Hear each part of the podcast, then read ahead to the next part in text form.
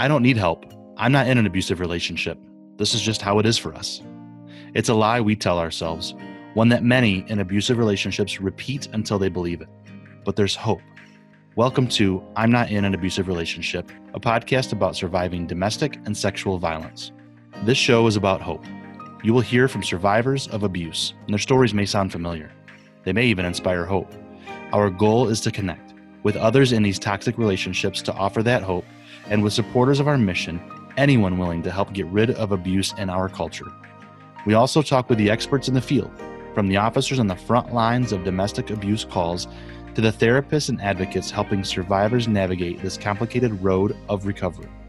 If you're in need of help, please visit our website or call our 24 7 hotline, 800 828 2023.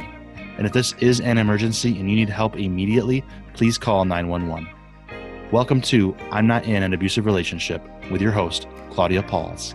And welcome to I'm Not in an Abusive Relationship. I am Dan Moyle, one of the producers, guest hosting today because we have a special guest via Zoom. And I have the fortunate blessing of being able to welcome Michelle on the show. Michelle, welcome to the podcast. Thank you. Thank you for having me. So, listeners, this is so so important to me and such a privilege for, to me because when I brought this idea of a podcast to DASIS, the whole thing started because of Michelle's speech at an event.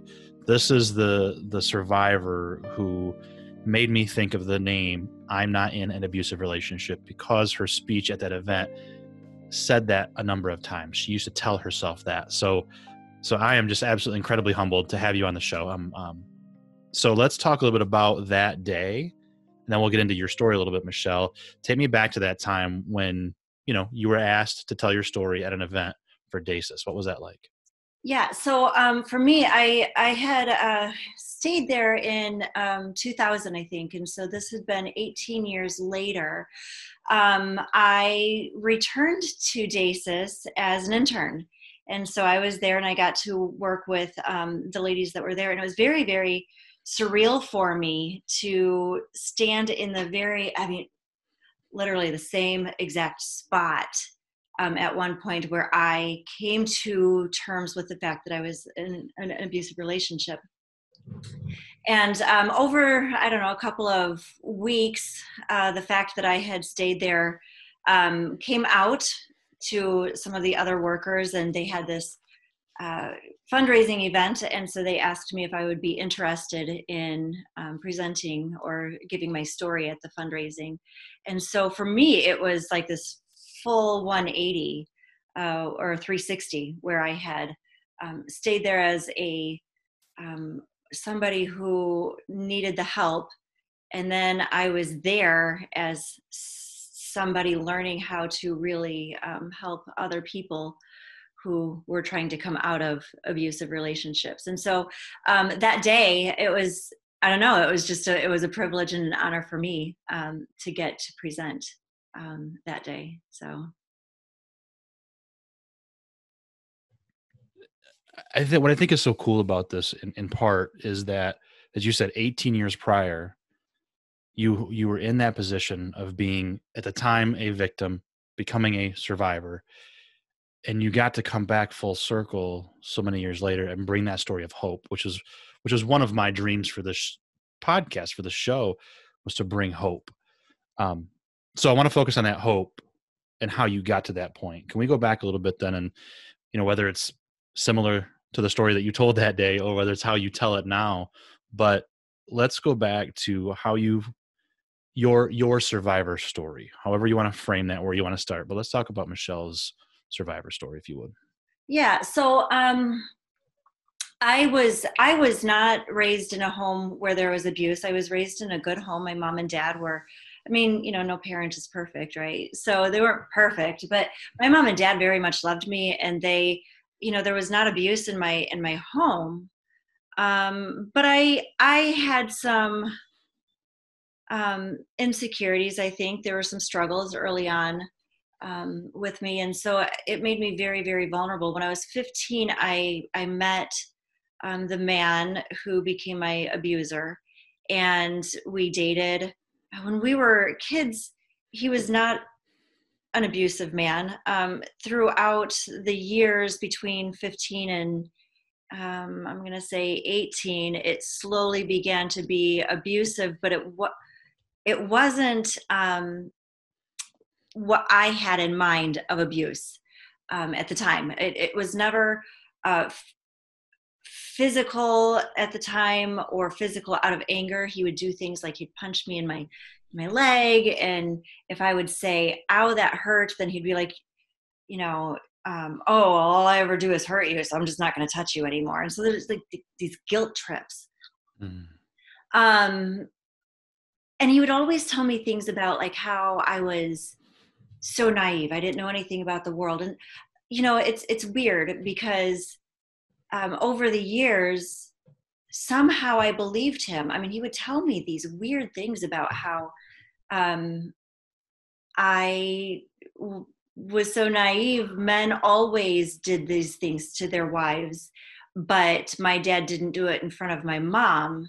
And so I didn't know. And I mean, there's just this brain, like to, to think of it now, how in the world did I ever get to this place where he could convince me that my dad beat up my mom? Because I know that he didn't. And yet I thought that he knew what I was he was talking about, and I was naive because I'd heard it for so many years.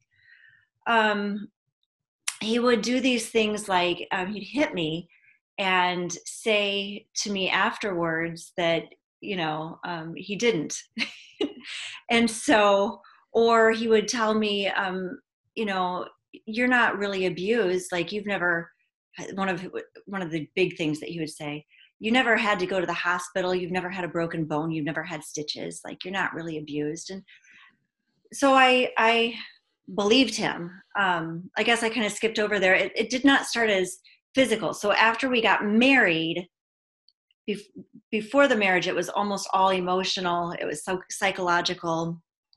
It was play physical. Once we were actually married um, which was when i was 20 it began to get physically aggressive when he was angry at me. And um, I remember um, it was, you know, I, I did hair at the time. I, I was a hairstylist. My very first career was was doing hair, and I was doing this um, man's hair who was a um, paramedic, and he saw these bruises on my arm and he um, i was pregnant with my second t- son at the time and he he saw them and he said what happened to your arm and i said oh nothing um, he's like well are you sure nothing? Because those look very familiar to me. Mm. and i said well yeah me and my husband were just wrestling like we are just playing. And he goes are you sure? Because i see those all the time. And i just um, wasn't ready i guess at the time. Uh, I couldn't even wrap my i mean i when i'm as i'm talking about it I, I try to put myself back into that moment and i think i just totally dismissed it. Didn't even let that settle but a few months later i was we had moved to marcellus and that was when i first started seeing things from dasis at the time it was called something else i don't remember what the name of of um, the organization was but it it was still um, focused on abuse and i would see these flyers that said, Are you in an abusive relationship? And it had all of these check marks. And I remember looking at it and going, I mean, I fit into every single one of these. Yeah. And yet I still was not ready to acknowledge it. But I did feel this growing sense of depression and helplessness and i honestly i felt like i was going crazy um, and so uh, the day that i ended up at dasis um, i think i actually said something to him about like it, it planted these seeds um, in my mind as i had read that that m- maybe i am in an abusive relationship and yet i had dismissed it and I don't think that I had thought much about it, except in the midst of this fight, I started saying something to him about it, which of course just escalated it. Um, and it did get very probably more physically abusive than it had been in the past. It, it was definitely escalating. At that time we'd been married for not quite three years. Um, and so anyway i uh, he got mad after he beat me up and he left and um, he came back and i just needed to go for a walk. And um, started walking. I was living in Marcellus, and my mom and dad live in Niles, and I thought I was going to walk all the way there. Which, by the way, that's a forty-five minute drive. Mm. And so I just started walking, and um, got down the road, and I did not feel well. I mean, because it, it, did hurt. And so I just sat down in this field. I went to a place where I thought nobody would see me. And this lady um, did see me and she came out across the street because I just I was trying to think what do I do now I'm too far away from home to go back home. I'm too far away from my mom and dad's house. I don't know how to get to my mom and dad's house. I don't know what to do. I'm just in the middle of nowhere. This lady comes out and she asks me if I'm okay. And I said I'm fine. My husband and I just got into a fight and I had a black eye. And she said well do you need me to call the police? And I'm like no no he's a nice guy. Like really it like I don't know what just happened, but really he's he's a very nice guy. And um, she said, well, why don't you come inside and and we'll just start talking. And it was just it was this. I thought I was going crazy. I thought I was the problem because I always was told I was the problem. And so as we were walking across the street to her house, I heard this voice inside of my head. Um, call it a you know god or a higher power or call it the internal will to survive whatever you want to call it but there was this very distinctive voice yelling at me to say that i wanted to go to the shelter for because she had asked if i wanted to go to the shelter um, mm. for, for battered women and i had told her no initially um, and there was just this voice that said say yes say yes and because i thought that i was going crazy i thought that if i went to the shelter they would see that I was nuts and they would take me to the psychiatric hospital. Mm. I, I, seriously thought that. And uh, God bless that woman because if it were not for her, and I would name her, except I don't know if she's okay with me naming her, and I would love to reach out to her again. I would love to find her and thank her um, because she changed my life. Mm. Um, but she called up the police. The police um, arranged for somebody from the shelter to come and get me. I met uh, halfway and they took me to the shelter. Um, and even then, I was not convinced that I was abused. Um, but it was a safe place for me to begin to process and unwind. And it was while I was there, there were there were lots of different things that they gave me that were very um, telling for me. But there was this moment, and I don't know if I, I said this in the. I, I do remember the day that I was talking at the um, at the fundraiser, but I don't know if I went into detail about what happened. I think I did. I was standing in the kitchen and this woman had come in a couple days after I had been there with her four children. And she had been in this marriage for 16 years or something like that. And she was just talking to me and she was telling me get out now basically.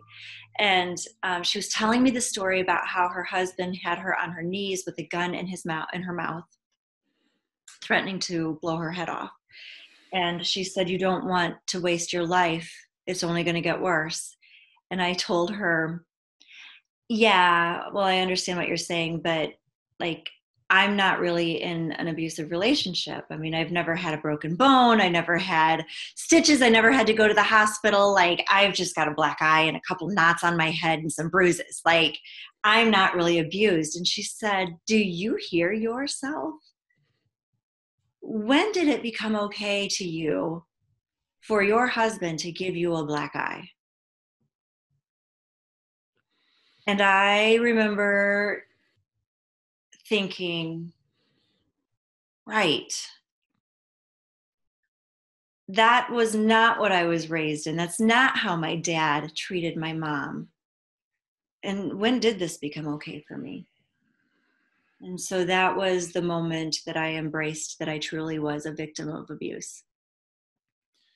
And I, I got to be honest, when you, as you described that just now, her telling you that, that, that got me yeah. emotionally like i could how did you feel when she helped you realize that?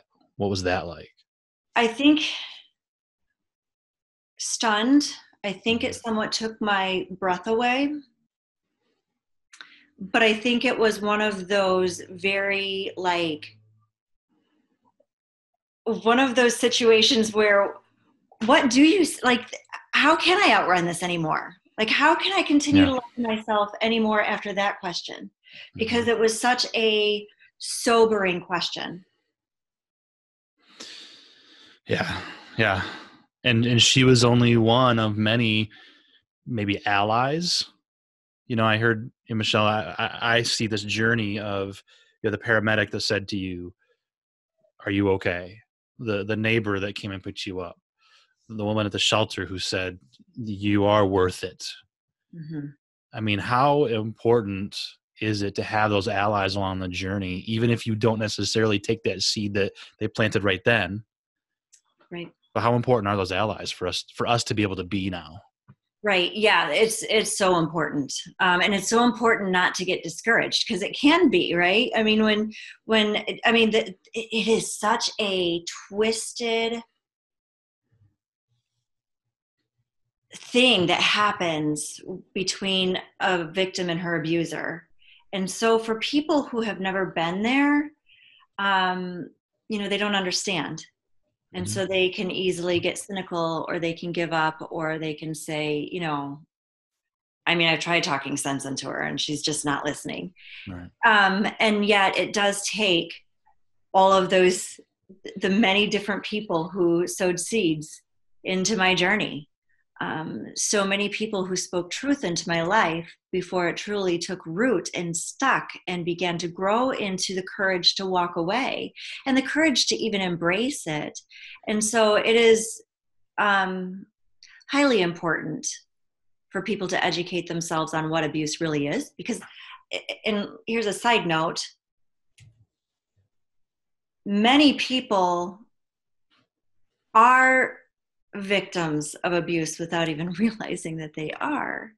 And so, educating yourself on what abuse is and educating yourself on why it's so hard for a victim to leave um, is important just to protect yourself, but also so you don't give up and you can be that ally who is persistent enough and gentle enough and empathic enough to help the women who are in these abusive situations to get out. And and uh, and i want to kind of chase that down for a minute here because you use words like empathy but persistent. What kind of things and and we can we like we can make generalization terms here but i really want to think about your journey michelle in particular and maybe that'll help someone. What kinds of things helped you when people would talk to you? Rather than like why don't you just leave which is something that a lot of us maybe say when we don't understand it? What are the things that helped you really see that and feel seen and heard and find hope? I'm going to answer this not just in that journey but just in the journey of my life and um, also just in my education because at this point i'm a therapist. And so i'm yeah. all about like learning how to empathize with people. But when when you can connect with somebody and not try to fix them but try to understand them and understand their journey and where they are. Um, that does a lot. And also, instead of trying to talk them out of it to validate them, I remember this is completely not having to do with my abuse situation, but it does have to do with another situation that I was in that was very, very difficult um, I was struggling very, very much. And I had a lot of people, as I cautiously opened up to some people about it, they were telling me, well, you need to do this and you need to do that. And you should not be doing this. And I don't ever want to hear you say that again. You're giving, you know, you need to speak positive. And that was frustrating to me. And I one day opened up to my mother on a different level than I ever had before and on this particular situation and she said to me I am so sorry that you are struggling with that. And I hear you wrestling through this. And I just want you to know there's nothing that I can do to fix it, but I'm sorry that you're dealing with it. And my my defenses went down, my emotions went from like up here to just this oh, she gets me. Like she's she's okay with me being on this journey and she's not telling me how to fix it. Um, that validation can be the empathy. I mean, just saying, I, I'm so sorry that you're, I can see that you're torn between this man that you care very deeply about and you've got these wonderful memories with. Because you've got to have memories with them that are wonderful. Otherwise, you would have never been with him to begin with. That's a hard one, yeah. It is and then at the same time he hurts you and he's destroying you and you want to be healthy and you want to be with him but you can't be healthy while you're with him what a tough mm-hmm. situation you're in yeah i've often thought of you know the the small difficulties that i've gone through in life when someone says well you should or i would yeah. shuts me down completely. Yep. So that's a great th- great great thing to realize that when someone is in that situation it's not about giving them advice or telling them what what you would do because we don't know right. we no, would do. we don't. we don't. I mean like i said i was convinced that my mom and dad were you know uh, my dad was beating up my mom behind closed doors because that's what he told me. Normal people mm. would never understand that. They're like what? You know? Yeah. i don't understand it. Honestly i don't understand how i was convinced of that but i was. Yeah. So, so on that note, looking back, you know, I just in talking with you now and knowing what little I do about you, I can't even begin to fathom you getting to the point where it took a woman in a shelter to say, "Don't be on your knees with a gun in your mouth," for you to see that that was the progression. That you found yourself in this abusive relationship where a black eye was okay, where mm-hmm. a a couple knots in your head was okay. What kind of red flags, looking back now, can you see where that journey got to that point? Because it's a it's a slow burn, right? It's the the little you're so naive. This is what your parents are doing. You don't even realize it. But yeah. what like what red flags can you look back now and say, oh my gosh, there's one I should have seen? You know, um, I was very very young, so it's hard to it's hard to know some of those red flags looking back on it. Um, for sure he would um in that first year he would do things that hurt me like i said he would you know bend my my wrist or my hand down until it touched my forearm and it would mm-hmm. hurt and when i would tell him that that you're hurting me he would get angry at me um and so that's that's one yeah um when he would get mad he would I mean he would call me names um, eventually. Mm-hmm. I I will be honest though, there that was not the only abusive relationship that I was in, and I can definitely look at relationship number two um, and tell you. At this point, I would, you know, I, I had gone through so much healing and thought that I had arrived, and it was a different, very, very different kind of abuse, very, very different kind of abuse and with with number two, I thought that I had arrived and I had done a lot of work, but I did not understand boundaries very well. And so, as I was with this one, it was laying on the charm, right? It was very, um, I, I had two kids. Um, so he was super dad and very involved with the kids and, um, but also very um, we've got to hurry up and get married. We've got to we've got to hurry up and make this family a family. And that flag. Now looking back on it, I mean that was a red flag. Another red flag that I noticed um, looking back on that one was uh, I um, had told him I put down a boundary and said I I'm not ready to to actually date yet. I just I just need time. So maybe we can hang out on Sundays. Well, pretty soon he shows up at my house, shoveling my driveway, bringing me extra food because I'm a single mom and I don't have a lot of money. And, you know, here, let me help you out here and help you out there. And pretty soon he's over at my house every day. Um, I told him I wasn't, you know, ready for um, the first kiss. So there was pressure, like every every day there was, you know, this pressure, and you know, all of these things that seemed so sweet with him. Um, and yet, when I looked at it, I was constantly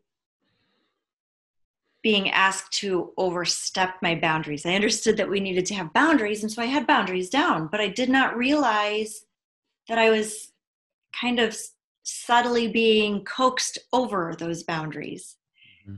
and then coaxed over the next boundary. And 10 months into the relationship, I found myself married um, to another form of abuser. It was very, like I said, very, very different. Um, and he went from super dad to, you know, something very different there too. And um, that was very, very hard for me because here I am, uh, divorced once and already a victim of abuse. And I thought that I had healed. I thought that I had it figured out. I thought that I had done a lot of work. And then I found out that I had a lot more work to do. And so there was this place of humiliation and difficulty with embracing that um, as much as you would think that I would have it figured out, you know. Um, when when you use the H word, humiliation. Mm-hmm. How do you unpack that and deal with that now? And, and and how did you then? Like how how my gosh, you shouldn't feel humiliated. Mm-hmm. This is mm-hmm. not your fault. We, we we tell people that, right? But how do you in a real way deal with that kind of those feelings? Um, I had to, I think, learn how to have compassion on myself. Mm. I had to learn how to give myself permission not to get it right all the time. Um, That's a big one. Oh, yeah. Oh, yeah. I'm still learning that one, by the way. Same um, here. I had to also make sense of my story. I had to mm. really um, go all the way back to my little bitty baby years and unpack my story so that I could begin to understand my mentality of being a victim. What is it that you know, what is it about me that um, is drawn to this or attracts this? What is it about me that feels comfortable in this or doesn't see the red flags? And as I began to unpack my story, I began to see many reasons why I'm a really good victim. And I I don't say that because I'm not a victim. I'm a survivor. I'm very, very strong. I've overcome a lot. But what I do know about me is that there is a vulnerability that lives inside of me that may never ever heal fully.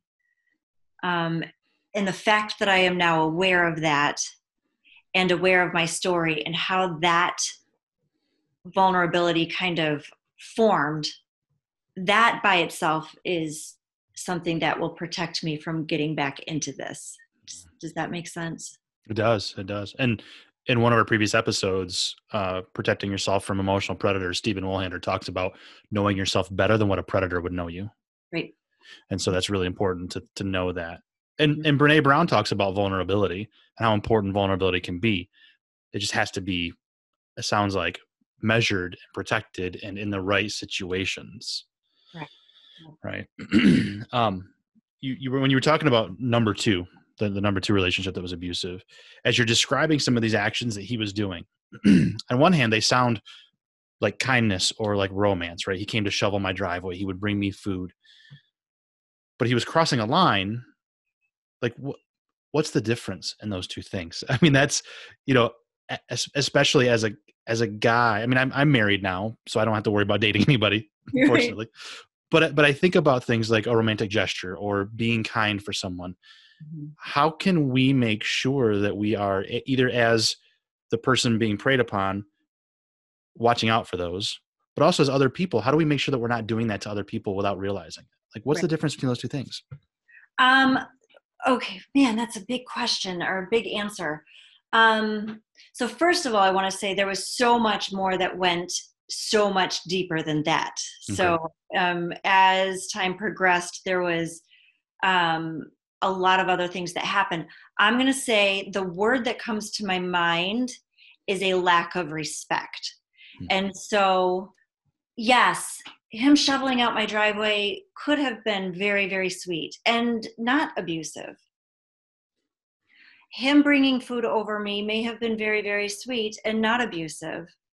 Um, I think for somebody who may be in that position of how do I respect this woman or this individual? Because of course you can you can be disrespectful to anybody. Is to first of all ask yourself what are my motives and my intentions for going over to shovel her driveway? Is it to be nice or am I trying to um, connect with her because I want to connect with her? Right. Because that was the difference. It wasn't about kindness for me. Um, but there was also this pressure. There was this, um, you know, like I said, I told him I wasn't ready to kiss. He would ask me, you know, can I kiss you? And I would be like, no, I'm not ready for that. Are you sure you don't want to kiss? Because like Mm. might be fun, and you know, and and well, let me know. I'll wait. I'll wait for you on your terms, but I'm just ready to do this anytime. And so there was that. As he was doing these nice things for me, um, there was also this pressure to take it to the next level almost constantly. And um, I did not recognize that. And it was a slow, it was a very slow and it was very subtle. And, and he was very, very good at manipulation, very, very good at it. And that, that is the thing that is hard, I think, um, easy for just about anybody to be blinded by that because there there was this subtleness to what he did. Even even looking at the the kind of abuse that i dealt with in that relationship it's it's very subtle and almost hard to put your finger on Mm. um, because it wasn't throwing me across the room. It wasn't giving me black eyes. It it was a very different kind of thing Mm. um, but what I know now is that his motives really were not about being a, a nice guy. It was about impressing impressing me to make him look like a nice guy so that he could see me on Monday and Tuesday and Wednesday and Thursday and Friday and Saturday, even though I said let's hang out just on Sundays. yeah That makes sense? Yeah, it does absolutely. And it, so con- things like consent, consent language, right? Respect, no pressure, um, motive, you know, motivation behind things, all kind of makes sense there. So, Mhm. um, wow, what an what an incredible journey you've had. Do do you find that that part of that story, your history, plays a part now in what you do professionally? You mentioned you were a therapist. Do you Mhm. specifically help victims and survivors in, in all of this? Absolutely. Um, I I do. I I work with trauma, although I do have to be somewhat careful how much trauma I do deal with because there is a point where it becomes too much for me. Mm. Um, my favorite, actually, I am a marriage and family therapist, and I'm also um, clinical mental health therapist. So I have uh, training in both. My favorite is actually marriage and family. Marriages. I love Mm. relationships. Um, for a long time, I would tell you that I, I just uh, really did relationships very bad. So those who can't teach, and that's why I was in to the relationship thing. Um, I have found a very safe and healthy relationship now, though. So now I can say not only do I know what not to do, but I also can help people learn what to do. Mhm.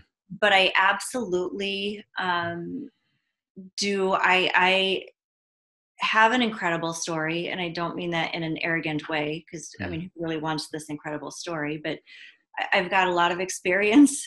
Um, it's been quite a journey. It's been a very hard journey, but I, I know, I know a lot Um, and that helps me know a lot with my clients. And it helps me be gentle with them. Mm. Um, and I'm thankful for my story, as awful as that might sound. I understand. I understand. Yeah. Mm-hmm. What would be your biggest um, encouragement you can give to listeners who find themselves questioning where they are, trying to figure out what's next, just in this world? What's what's your biggest encouragement, Michelle? Your story isn't over. I mean, where you're at today is not where you're going to be in six months. It's not where you're going to be in a year. It's not going to be where you're at in 10 years. And um, so know that if you can quiet yourself and be still and be patient and listen, you'll know what steps you need to take even when they're not clear. You'll know what steps to take at the right time. It will become clear. Mm-hmm. And um, you're never too broken. Um, your story is never too messy to come out of it with absolute beauty. I love that. I love that. Great encouragement. And then on the other side of it, what's one piece of tactical advice that you would give to someone who is maybe at the point where you were, where it's like, I'm beginning to realize this? What is one of those steps that you would tell someone to take? Yeah. So can I, I'm going to just tell a story um, yeah. to answer that because, because I think it's relevant. Um, when I was going, I went to a therapist for my marriage counseling. Um, and she observed some things. Well, just to keep the story short, she observed some things in our session. Um, she was also snowed for a little while. For the first, he was a great guy, and then there was this session where it was very clear what was going on. And at the end of that session, she said, "I want you to come back in a couple of days by yourself." And so I did. And what she told me was life changing. Uh, she told me, You know how to protect yourself. You just don't trust yourself. Like people who have been through, who have been victimized by other people, they get these blurry, they sometimes they don't see the red flags. Um, they get this blurry um, sense of how to navigate through life. But it's there inside of all of us. And she said, start listening to yourself and then trust what your higher self or what your internal self, or I would even say God, um, is telling you. But we can't hear that unless we quiet ourselves and begin to listen. And from that moment on, I really uh, did start healing a lot because a lot of times I would, whenever there was a decision to make, I would kind of quiet myself and I would say, okay, what what feels like it's the right thing to do? Not what do I want to do, but what feels like it's the right move for me to make right now. And I have found that most of the time, I mean, I will, there's always an answer there. And most of the time when I listen to that, it's, it's bringing me to a better place in life. Great advice. Michelle, is there anything I didn't cover that you want to make sure our listeners hear from you? No, I I don't know. I I think we covered a lot. yeah, really did. Thank yeah. you so much for sharing your story. Thank you for being an inspiration to the show. And we are at, at the moment of this recording over 30,000 downloads. People from 60 some odd countries, every single state in the country is is receiving some kind of benefit from your story and your inspiration. So thank you again, Michelle. That's amazing. Thank you. Thank you so much. Thank you for listening to I'm Not in an Abusive Relationship. If these stories resonate with you and you need help, please visit our website, dasasmi.org. That's dasasmi.org.